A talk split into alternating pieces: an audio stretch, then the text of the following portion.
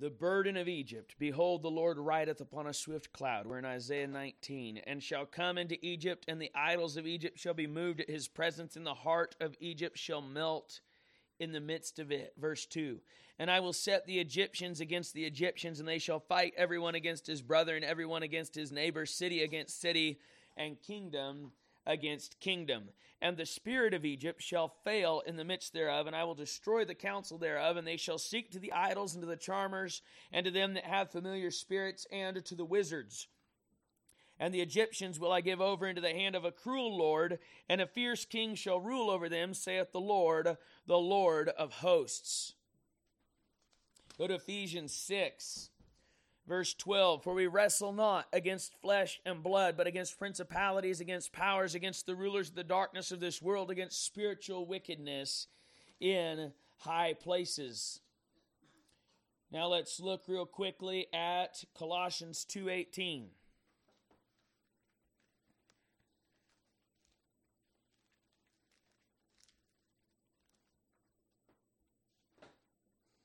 Rather quickly, Colossians 2:18.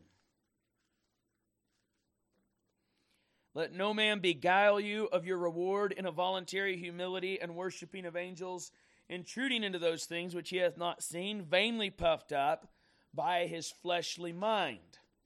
Acts 15:20, hold your place in Colossians. You might hold your place in all those spots if you can. Stick a pen in it, an extra pen or something. Um, Acts 15 and verse 20. This is where they gave, James gives his sentence, verse 19. Um, and he says in verse 20, But that we write unto them that they abstain from pollutions of idols and from fornication and from things strangled and from blood. Now, what do these verses have in common?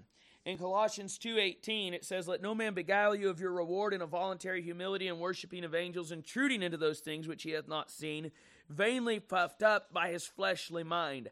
Now this comes after Paul's great preaching on the on Jesus Christ in chapter 1 and then in chapter 2 he tells them that in Christ in whom are hid all the treasures of wisdom and knowledge. And this I say, lest any man should beguile you with enticing words. He says in verse 8, Beware lest any man spoil you through philosophy and vain deceit after the tradition of men, after the rudiments of the world, and not after Christ. For in him, that is in Christ, dwelleth all the fullness of the Godhead bodily, and ye are complete in him, which is the head of all principality and power. Now, Jesus Christ is being set here by Paul by inspiration of the Holy Spirit to be head over all things to the church. He's being preached and exalted to be the head. And here Paul is warning the church lest they depart from the faith, lest they turn aside after vain janglings, lest they turn aside after the law, lest they be beguiled with enticing words. Then he says down here that Jesus Christ, when we were dead in, tres- in sins and the uncircumcision of your flesh, hath he quickened together with him, having forgiven you all trespasses. And we studied that in detail he says in verse 15, and having spoiled principalities and powers, he made a show of them openly, triumphing over them in it. Now, a lot of what we just read, the scriptures that we just looked at, have to deal with principalities and they have to do with powers, which Christ spoiled and he triumphed over them openly. He made a show of them, the Bible says openly, triumphing over them in it. Now, we're going to look real quickly and zoom in here on verse 18 about being beguiled of your reward in a voluntary humility, a worshiping of angels, intruding into those things which he hath not seen, vainly puffed up by his fleshly mind. And that would be the man who's doing the beguiling.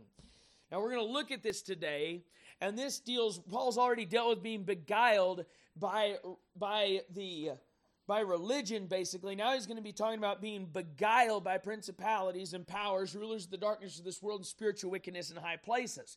Now, there is a direct correlation to that and what we find in Isaiah chapter 19. Now, Egypt is a type of the world. Egypt, all through the Bible, typifies the world, and um, Pharaoh typifies Satan throughout the world. Here's the Egyptians. Satan's power over the world. Here's the Egyptians, and the spirit of Egypt shall fail, chapter 19 and verse 3 of Isaiah, and I will destroy the counsel thereof. And we're living in a time where we're seeing the whole world, the spirit of the whole world is failing, and God is destroying the counsel thereof. The European Union is a constant nightmare of crashes. All the UN is an embarrassment to humanity in general. It's a complete gaffe. The whole thing is a mess. All they do is sit around and hate on the Jews and make excuses and pass money under the table. It's a seed of corruption, a seedbed of corruption. NATO, everything, everything this world tries to do. In America, the country that we're from, the White House is in shambles. Our nation, the spirit of our nation is failing. We saw what happened whenever COVID came in, a little sickness that wasn't even as bad as sicknesses we already had. Listen to me, COVID was nothing like AIDS. More people have died of AIDS than COVID, and they haven't reacted to AIDS with half of the intensity that they reacted to COVID. The heart, the spirit of America is failing and the counsel is being destroyed by Almighty God. And instead of turning to God, what have we been doing? This exactly what God said Egypt would do. And Egypt, as a type of the world, preceded the world in it, but the rest of the world is following suit. And it says here, and I will destroy the counsel thereof, and they shall seek to the idols, number one, to the charmers, number two, to them that have familiar spirits, number three, and to the wizards, number four. Now these things line up directly with Ephesians 6:12. It says that we wrestle not with flesh and blood, but against principalities, number one against powers, number two, against the rulers of the darkness of this world, number three, and against spiritual wickedness in high places, number four. Now, the number four in the Bible often represents the world. The Bible talks about the four corners of the earth. Obviously, God's not saying that the earth is a box or that it's a square, but He's using it in types. There are four points on the compass north, south, east, and west. God talks about the number four in regards to the world very often. So the world is given and is understood to be typified in numbers by the number four. And here there are four things that the Egyptians will turn to. They will turn to idols, number one. Number two, to charmers. Number three, to familiar spirits. And number four, to wizards. We're, we're warned in Ephesians 6 that we wrestle not with flesh and blood, but against four things principalities, powers, against the rulers of the darkness of this world, against spiritual wickedness in high places. In Acts 15, there were four rules that were given to the Gentile believers, the church of the Gentiles which is the church that is bought with the blood of Jesus Christ and separated out from amongst all the people of the world. And there were only four things given to them Ten commandments given to the Jews, but four commandments given to the Gentile church. By the way, these commandments are still in effect. This would blow most people's theology out of the water. Most people just read right over this and they and they will actually explain this away. I don't think we'll even get to that today. We'll have to get to that another day, but we'll hit it in Colossians, Lord willing. But people just blow right through these four commandments given to the Gentile church. And he says that they wrote unto them that they abstain from number 1, pollutions of idols. Number 2, from fornication. Number 3, from things strangled and number 4 from blood. Now, four things again. And guess what? They line up in perfect order. This is the third place that I've that I've brought up and third out of four. I'm going to bring to you four scripture places with four things that are given to the people of the world that is typified by the number 4. Coincidence? No, you tell me. So, we have then in Colossians so we have Isaiah 19 where we have idols, charmers, familiar spirits, wizards. Colossians, we have voluntary humility, worshiping of angels. Number two, intruding into the things which he hath not seen. Number three, and vainly puffed up by his fleshly mind. Number four, Ephesians has one, principalities. Two, powers. Three, rulers of the darkness of this world. Four, spiritual wickedness in high places. You think God is trying to show us something? I do. I think there's something here. I never really saw it before today, but I believe the Lord has helped me and He's shown me through His Word, and we're going to try and look at this and get this today. Now, the principalities relate to the idols of Acts 15 that we're to abstain from, they relate to the idols in Isaiah 19, and they relate to voluntary humility, and we'll look at that in detail here in a minute. Before we get there, I just want to present to you today that in the book of Acts, we have a sorcerer. His name was Simon. Now, this Simon the sorcerer tried to buy the gifts of the Holy Spirit from the apostles and he was rebuked. We're going to look at that we have another sorcerer named Elymas in the Bible, and um, he was perverting the right ways of the Lord. Isaiah 19, verse 14 says, The Lord hath mingled a perverse spirit in the midst thereof, and they have caused Egypt to err in every work thereof, as a drunken man staggereth in his vomit. And I want to tell you today, our nation has been mingled with a perverse spirit. And the church the Gentile church, and again, they are not all Israel who are Israel, and they are not all of Christ who name the name of Christ. So when I say this, please bear with me. There are wheat and there are tares in the same field. Jesus said, Do not root up the tares, lest you root up the wheat with them. Every church has at least one Judas in it. Every church has at least one Judas in it. And a lot of churches in our day and age are pastored by Judas. Now, these four things that we get they seek to the idols and to the charmers and to the them that have familiar spirits and to the wizards these are the means by which the devil spreads the perverse spirit throughout his churches. Today we have false religions, false prophets and teachers from all kinds of cults. We have demoniacs in leadership all the way up to the White House. And I'm not speaking of evil of dignitaries, I'm speaking evil of the evil behind the dignitaries. And we have demoniacs in the White House today who are led by evil spirits, by a perverse spirit. And I'll respect their position of authority in as much as I can, where they're not totally breaking the laws of our land. It's a whole nother rabbit. We're not going to chase that rabbit today.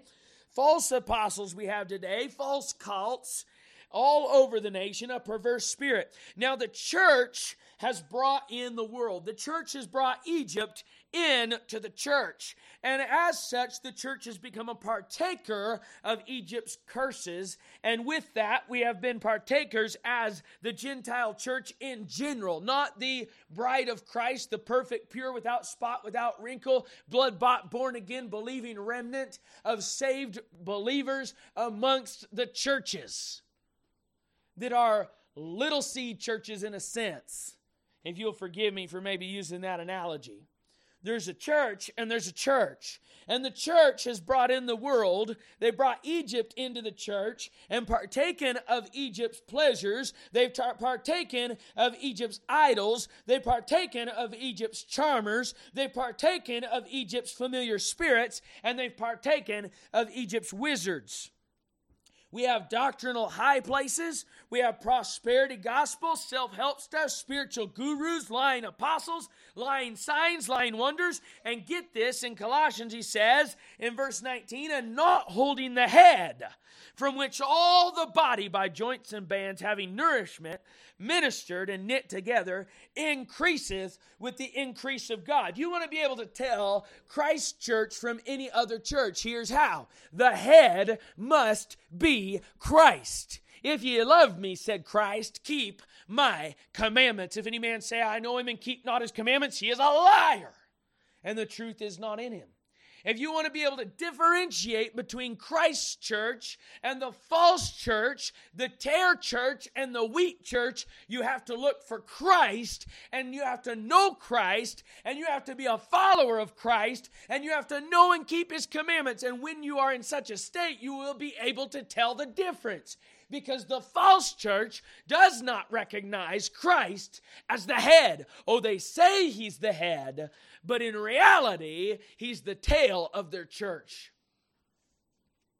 As far as they're concerned, now he'll be the tail of no one and no organization, but they treat him as the tail. Now, in the book of Acts, they dealt with sorcerers. In the Old Testament, they dealt with sorcerers. Old Saul went to the witch at Endor. There have been witches. There were witches banned in the Old Testament. God said, Thou shalt not suffer a witch to live. He said not to bring in the wizardry and the idolatry and the witchcraft of the Canaanites into their houses. He said, Don't even you bring in that. He said, Don't even bring in the pictures of their stuff into your house.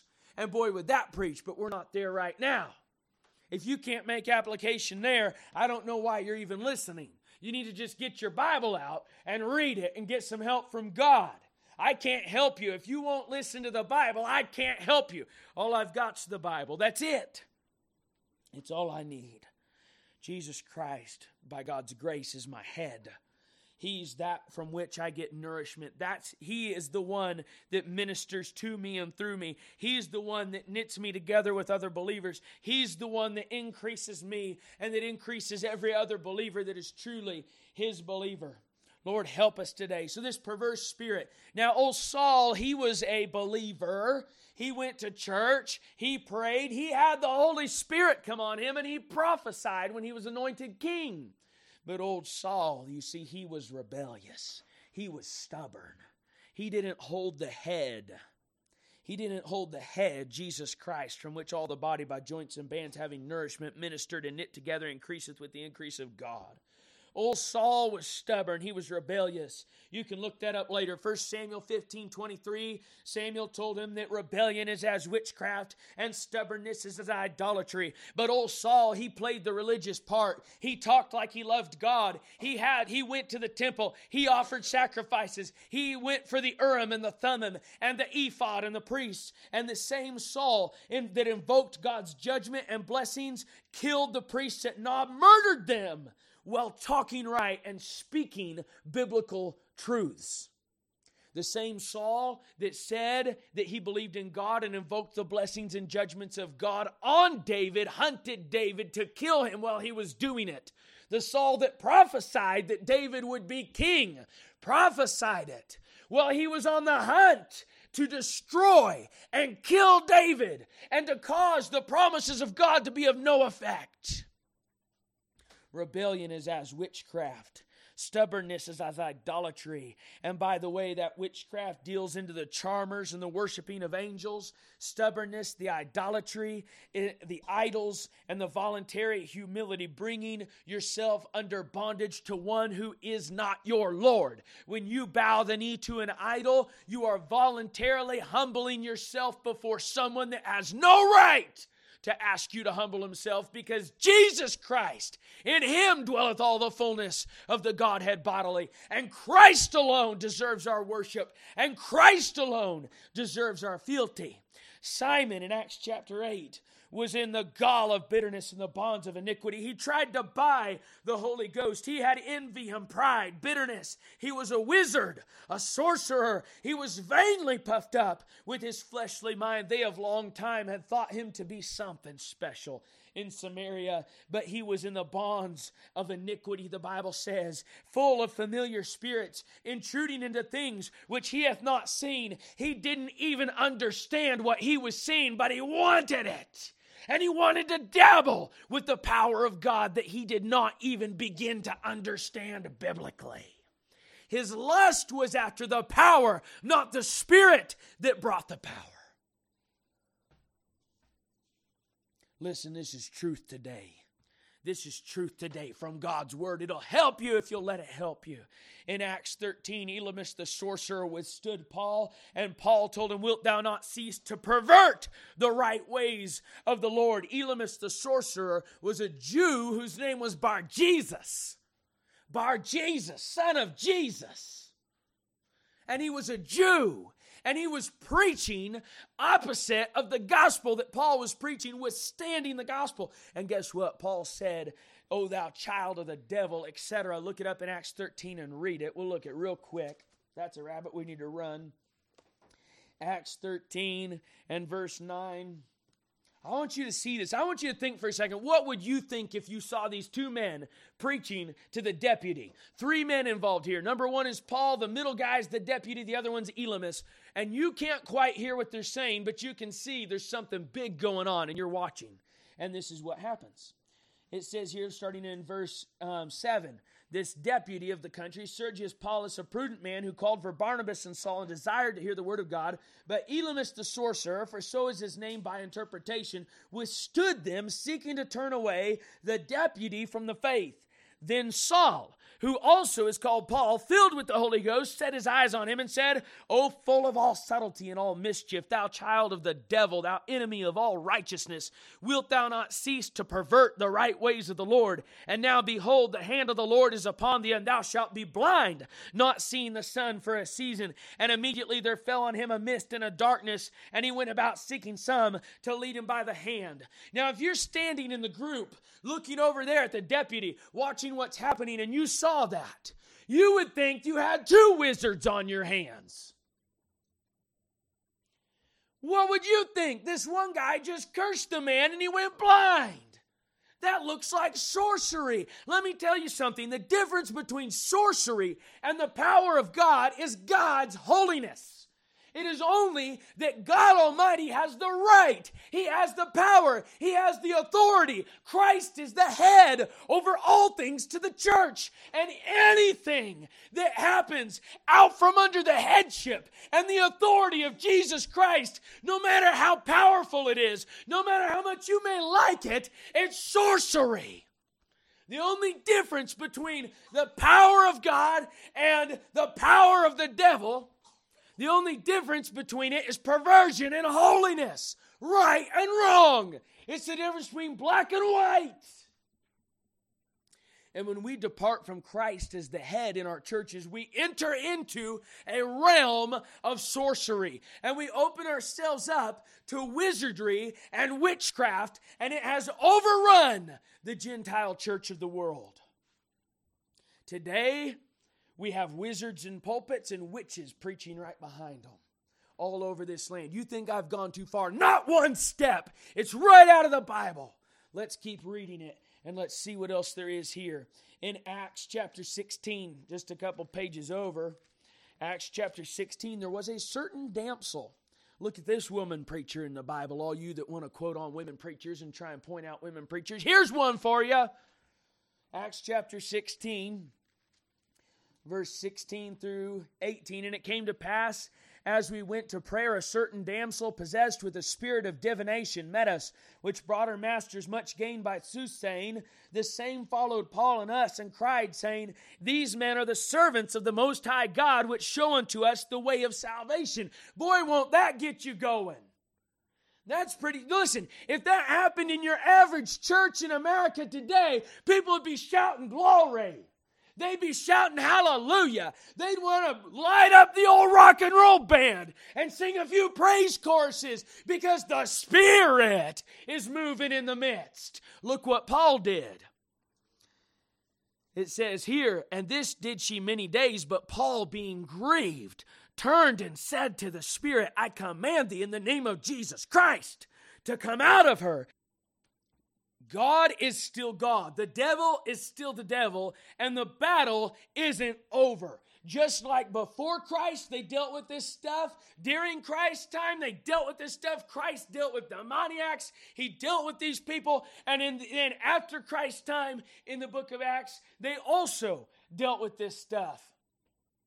The battle is not over. Now let's look at these four passages of scripture real quickly. We have principalities, in Ephesians 6, idols in Acts 15 that we're told to abstain from. Egypt will seek after idols in Isaiah 19 and Colossians 2:18 says that to beware lest we be spoiled, lest we be beguiled through voluntary humility. Now, the spiritual power behind the idols are the principalities, the little g gods, the gods of this world, demons, fallen angels who stand behind the idols. And this is why we're told to abstain from idols. All you that would take Paul's words, and we'll hit this better someday, where he says that the meat offered an idol to sacrifice to idols is nothing, and an idol is nothing, and yada yada. Read the whole text. It does not negate what the apostles said to us to abstain from idols.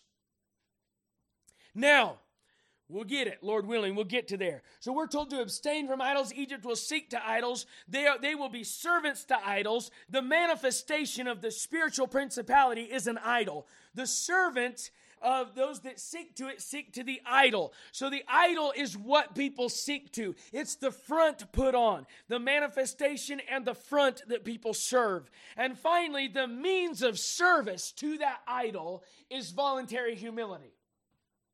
The way that you're beguiled, the way Satan wants to beguile you, is to bring you under the authority of some kind of manifestation, even if it's a physical manifestation that is not under the headship and authority of Christ. Now, idols usually would be wood and stone, but we have our own idols. We have idols of ivory and marble statues of the reformers. And we have idols in our seminaries, in our theological institutions of men who have gone before who have had opinions. And those men's opinions have now become more uh, important and of greater weight and great authority than the very word of God. And behind those idols are principalities.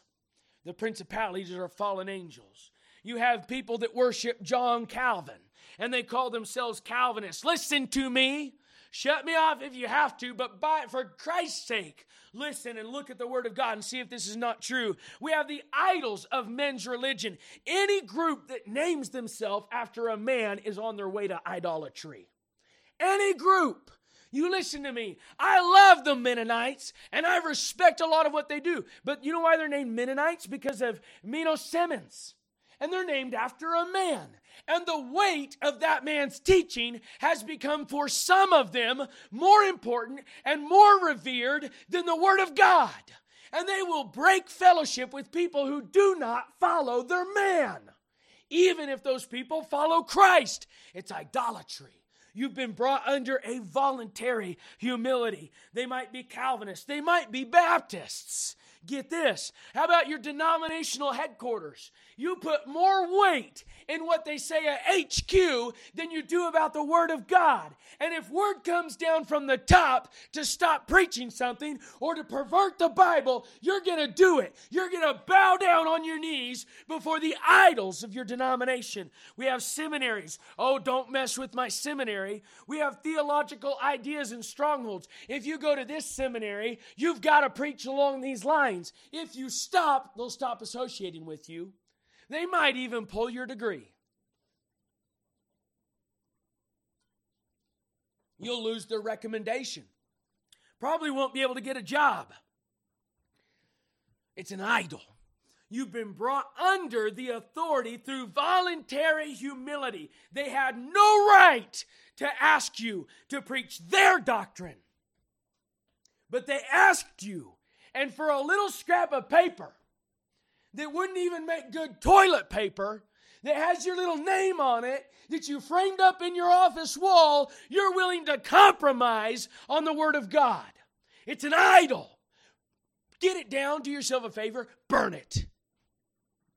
Burn that stinking degree. Burn that piece of paper and get back to the Bible. God help me today your elders, your presbytery rules, approval of men.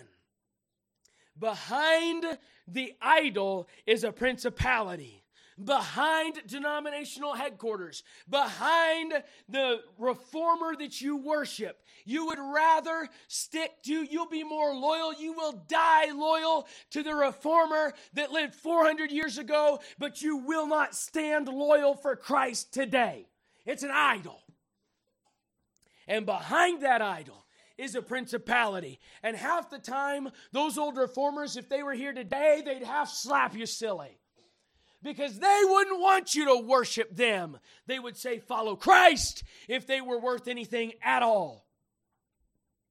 And many of them were but you've turned them into an idol and you worship your fathers and the traditions of your fathers and you do not worship Christ. You're not willing to stand on the Word of God. Help us, Lord, today. We're going to hit some things here. Powers. First in Ephesians is principalities, then comes powers. Now the powers line up directly with Acts 15:20 in fornication. The second one in Acts 15:20. And that lines up with Isaiah 19. Egypt will seek after charmers, and they will in Colossians 2:18 beguile you through worshiping of angels. Now, the idea behind this, these powers, these are things that you feel. Now, the powers come from principalities, they come from devils, they come from the enemy. But what the devil does and what he does well is he inflames your flesh. The devil is able to give you all kinds of emotions. He can give you depression, he can give you rage, he can give you a feeling of elation, he can give you emotional ecstasy. The devil's got all kinds of candy in his candy shop to offer you, and most people will take it and they'll depart from the faith. So here the devil offers powers. Fornication is one of the strongest ways that people come under the power of emotion. Fornication and is the absolute epitome of the inflamed flesh. The flesh on fire fornicates. Now, these powers offering their candy include the prosperity gospel. They talk about gifts of the Holy Ghost, manifestations of the Spirit, signs and wonders. They'll bring you under foolish vows, which would also, those vows, you watch out for voluntary humility with those. They bring psychology and they tickle your mind with psychological candy, self help, all these steps to success. They bring in their contemporary music.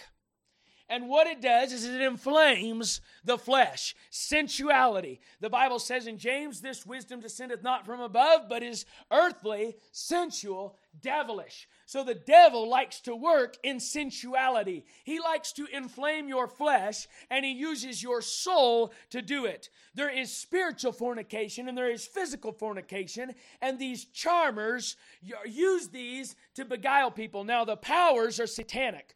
Fornication is the expression, the manifestation of the worship of the powers. Charmers are those that, God, that the devil uses to disseminate fornication and disseminate the power of hell through that. And worshiping of angels is the means by which the charmers bring you to fornication under the power of Satan.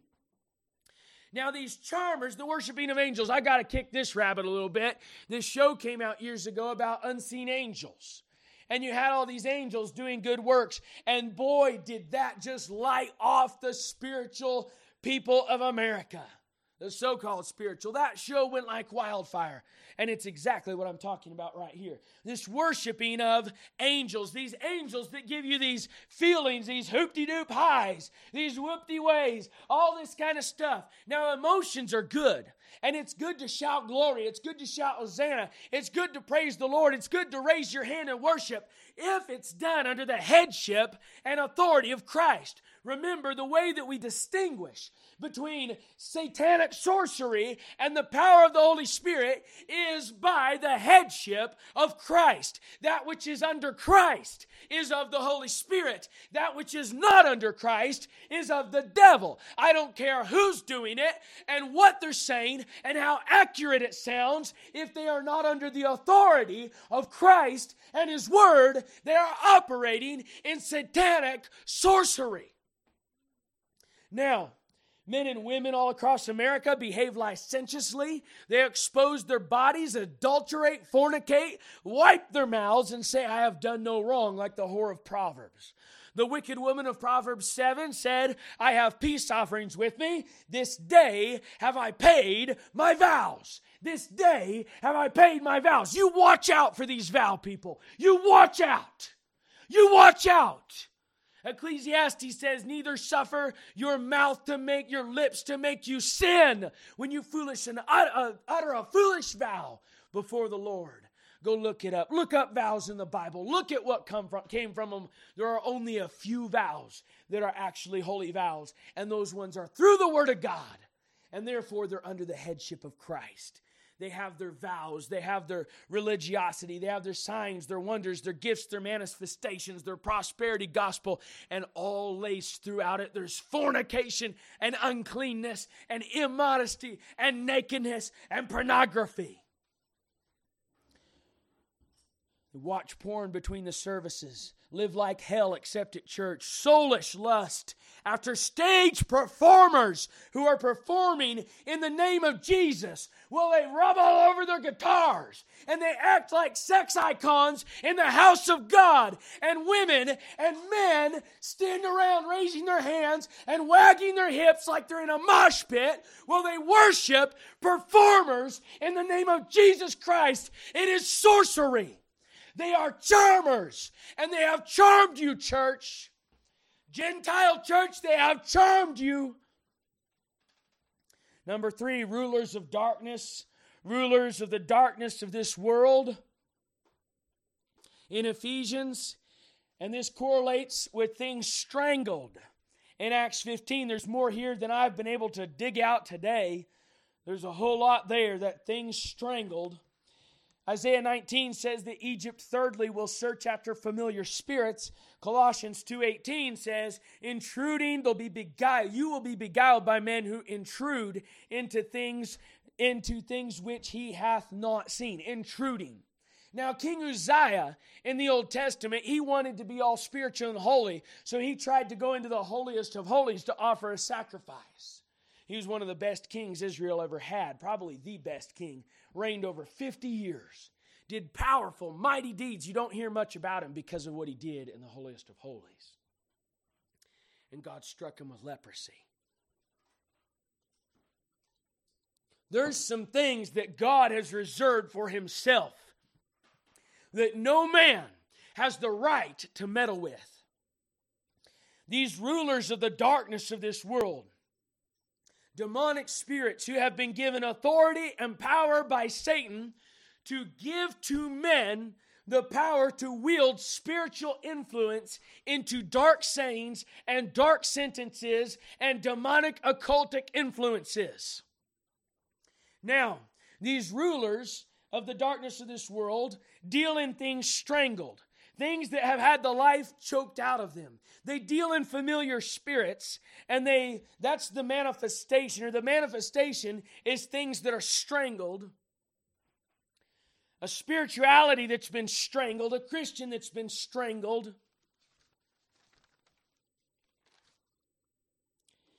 The servant the servant of these rulers of the darkness of this world are, are familiar spirits this is the means by which the devil disseminates the rulers, the influence of the rulers of the darkness of this world, and it's through familiar spirits inhabiting people, moving into people. A lot of times in the same family, moving down from generation to generation. And the means of control that the devil uses to keep control over people in this area is the intrusion into things which he hath not seen. The devil holds out to you spiritual mysteries that are not yours to meddle with. Deep spiritual things that the Bible may allude to, but does not give us clear doctrine on. These are things that belong to God, things that men have no right to meddle with.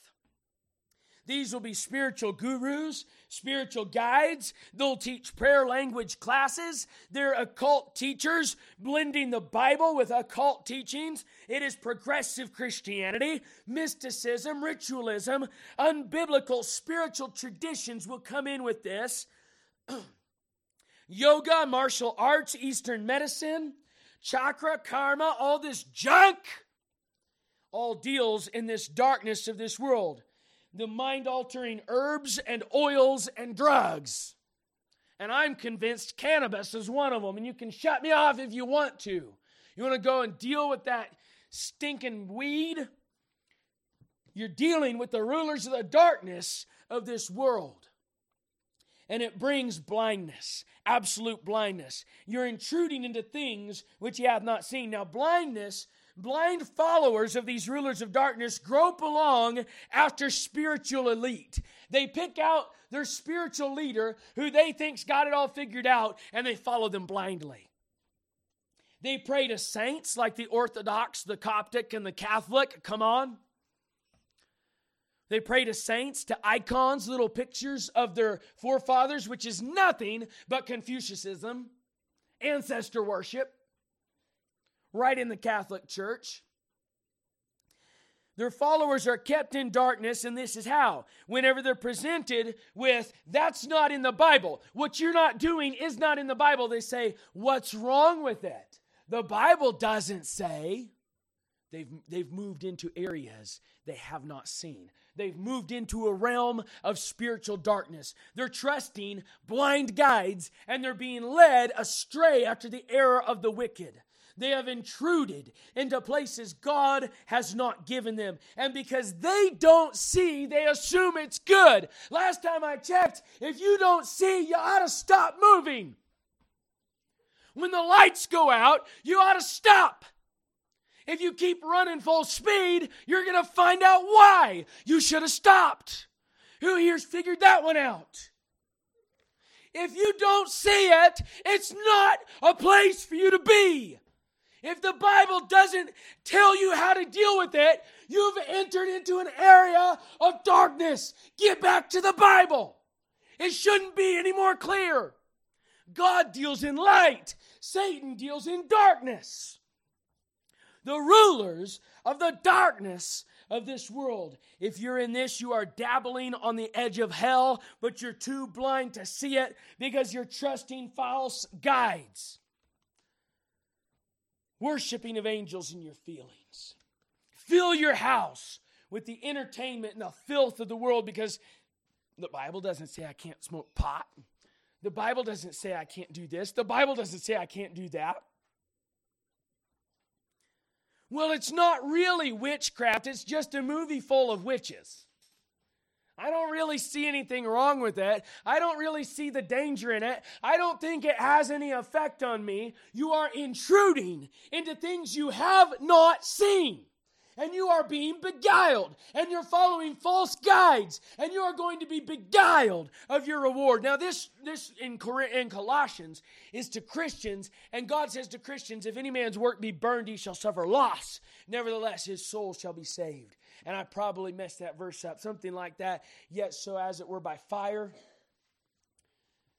you're going to lose your reward if you don't get out of that mess and the reward may be your own family who's lost and dead in trespasses and sins, who's following you, and you may be the servant of the rulers of the darkness of this world that is serving up things strangled to your family and feeding them on the filth of the world, and you have intruded into things that you have not seen, and you're vainly puffed up. Next step by your fleshly mind. If you continue it, now watch out here, this gets really thick. You think I'm off the deep end, get ready ready to jump. Here we go. But the Bible is good, and I'll go off the deep end with God. As long as it's in the Bible, I'm in. So help me, God. Spiritual wickedness in high places is the fourth part of Ephesians 6. We wrestle not against flesh and blood, but against principalities, against powers, against the rulers of the darkness of this world, against spiritual wickedness in high places. In Acts, we're told to abstain from idols, fornication, things strangled, and fourthly, blood. Isaiah 19, Egypt will seek to idols, charmers, familiar spirits, and wizards. Colossians 2:18 Beware lest any man beguile you of your reward in a voluntary humility and a worshiping of angels intruding into things which he hath not seen vainly puffed up by his fleshly mind. So this final one the spiritual wickedness in high places deals in the manifestation of it is blood. The manifestation of the spiritual wickedness is blood not the blood of Christ, it's other blood. The um, servant of spiritual wickedness in high places is a wizard. A wizard, and the female version, a witch. Colossians 2:18, these are vainly puffed up by his fleshly mind. So this is the means of control. Satan feeds a wizard, a witch, a vanity of the mind. They get built up, puffed up. This is how Satan controls them. They're puffed up in their fleshly mind. They think by revelation and by spiritual power that they see Satan using them through, that they are some kind of superhuman, super individual, that they are a class above everybody else, and that everyone should basically bow to them. And they're, this vain puffing up of the mind is how Satan controls them. The reality is they are nothing but servants of the blood, of the false blood of the blood that God will require, and they're servants of spiritual wickedness in high places. The manifestation is blood, they're servants of the spiritual wickedness in high places. Now, this blood that we're to abstain from, in Acts 15 20, God said, The life is in the blood. And wizards are intensely interested in blood. Witches and wizards are very interested in bloods, blood. You go back to the Incas who would offer human sacrifices and they would cut the hearts out of their victims on the top of their towers and their high places and they would hold the bleeding hearts up before the sun and let the blood run down their arms. Think about the prophets of Baal who would cut themselves with knives and lancets until the blood flowed out upon them. And their bloody orgies were a thing of fame throughout the world. The sickness, the wickedness, the. Now, how does wizardry get into the churches?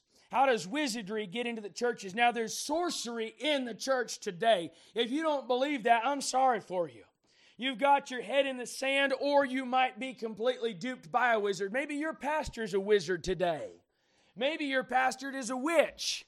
If it's a woman pastor, there's a good chance right off the bat because she's not under the head. Because God said in His Word, I suffer not a woman to teach, nor to usurp authority over a man. Let the women be in silence in the churches. And if they have anything to ask, let them ask at home. Ask their own husbands, God says. Let a woman be subject to her own husband in the Lord, as the body of Christ is supposed to be subject to the church. You get a woman in the pulpit pastoring the church, you probably got a witch. She's out from under the authority of Christ. If she's not a witch yet, she's studying to be one. Her feet abide not in her own house, the Bible says of the wicked woman. I know you feminists out there, you hate that, but tough. The Bible says it. The Bible says it.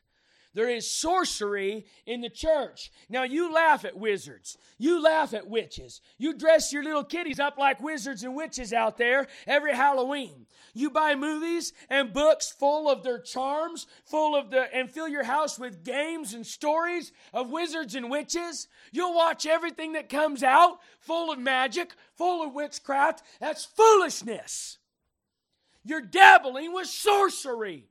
And you play with fire, you're going to get burned. And let me tell you something sorcery is a lot hotter than fire, and it sticks a lot longer, and it burns a lot deeper.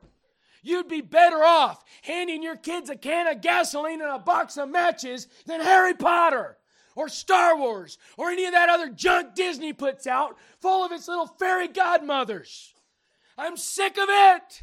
It's spoiling our people.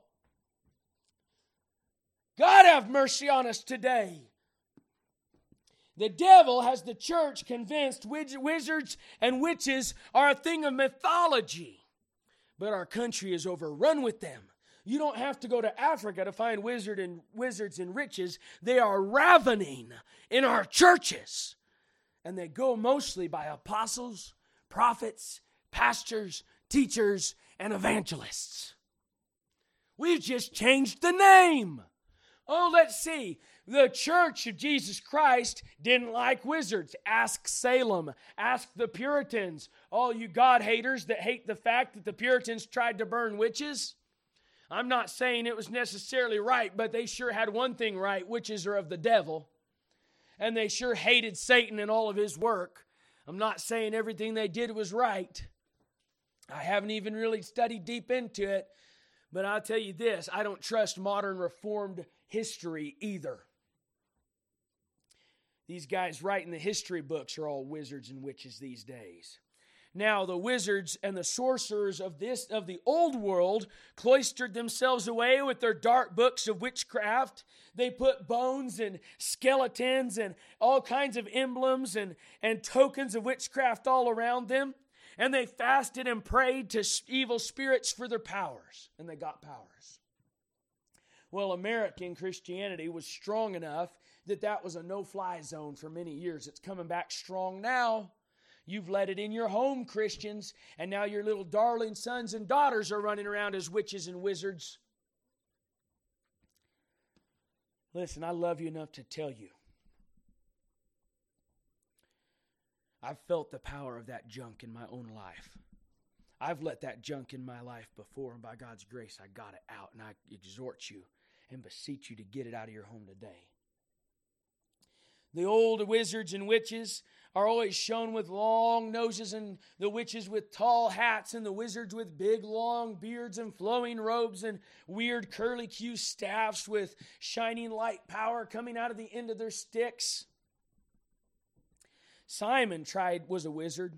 Simon tried to buy the power of the Holy Spirit because he'd lost his power. When the power of the Holy Spirit came on the scene, it was more obviously wonderful and powerful than the fearsome, dark, grisly wizardry that people were used to. I've got Irish roots. My Druid ancestors were vile and cruel, cruel and wicked. Whether my ancestors were Druids or just servants of the Druids, I don't know. But it was a cruel and it was a horrible religion, and people got away from it. So all the Simons of the world suddenly, in all the places where Christ is named, are finding themselves out of a job.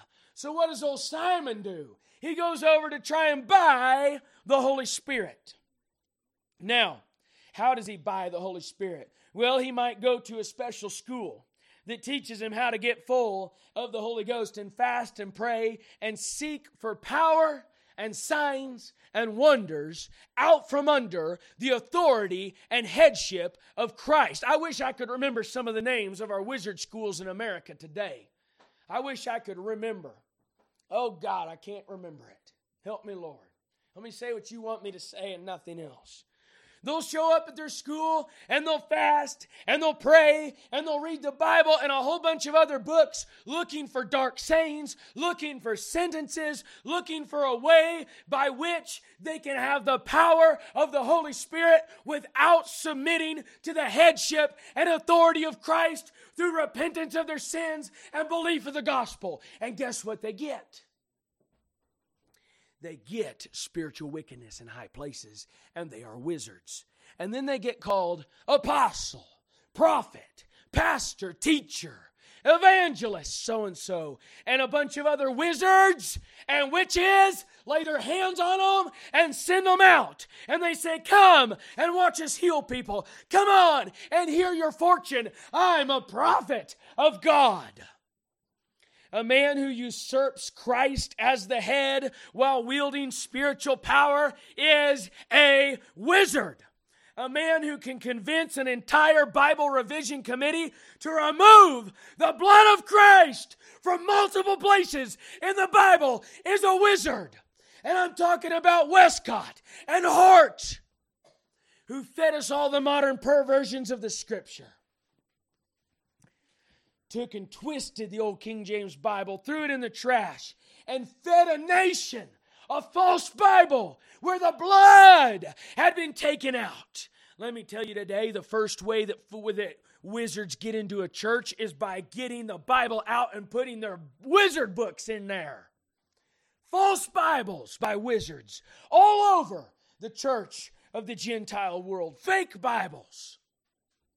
False apostles steal the place in the worship of Christ, stand as if they are Christ, receiving the worship and the veneration and the respect of so called Christians in the name of Christ. They are wizards. Their power is real. It comes from spiritual wickedness in high places. The Bible talks about wizards that peep and mutter, and they get up there and they put on a show and they tell you they're speaking in tongues, and it's nothing like the tongues in the Bible.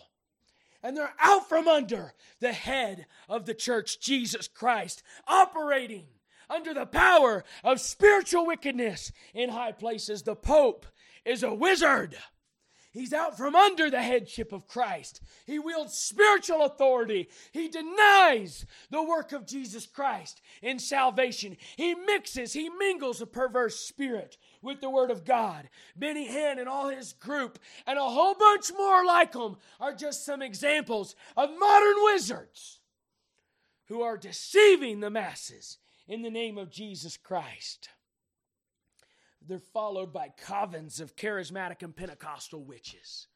Oh, and don't you think that you can escape Pentecost, you fundamentalists and Baptists and Calvinists and the rest of you out there, Presbyterians, Methodists, Episcopalians, Anglicans, Church of Christ, and if I missed any of you, I meant to get you in that list. They're in the midst.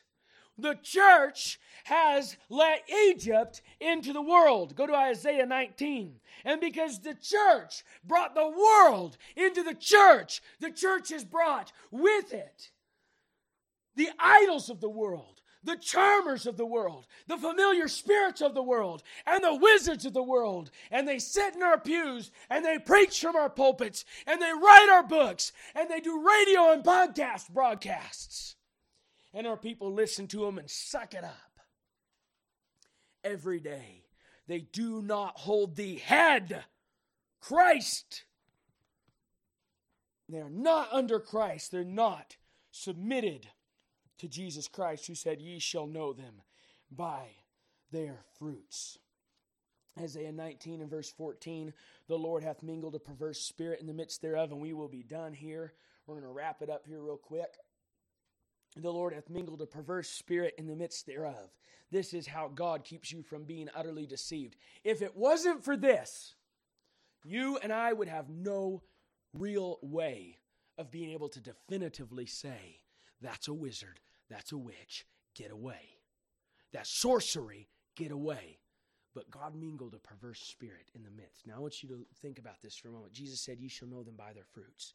Any man who has great spiritual power but lives in wicked sin and maintains and in fact possibly grows in spiritual power and influence in spite of and in fact helped by his sin is a wizard. He's a wizard. Ye shall know them by their fruits. If any man say, I know him, and keep not his commandments, he is a liar, and the truth is not in him. You're not just dabbling with some person with a different idea about the Bible when you dabble with this group. You're dabbling with spiritual wickedness in high places. Now, the answer there, I'll let you study it out for yourself. I told you we'll close and we'll close. Ephesians 6 gives us the whole armor of God, whereby we may stand in the evil day. You're the call to the Christians today from Colossians, where we've been, 218. Beware, beware lest any man spoil you. Beware lest any man beguile you of your reward in a voluntary humility, bring you under something other than the authority and headship of Christ. And worshiping of angels, looking for the paranormal, for signs and wonders, and goosebumps and feelings and encounters, and all these kinds of things that they say emotions to be fluffed up, intruding into those things which he hath not seen, things that are outside the realm of Scripture. You have to go to other books to get it. It's not in the Bible, it's beyond, it's extra biblical. It says, vainly puffed up by his fleshly mind. The vanity and pride of the fleshly mind will beguile you of your reward. They'll bring you under the control of principalities, of powers, of the rulers of the darkness of this world and spiritual wickedness in high places. Verse 19, and not holding the head, from which all the body by joints and bands having nourishment ministered and knit together increaseth with the increase of God.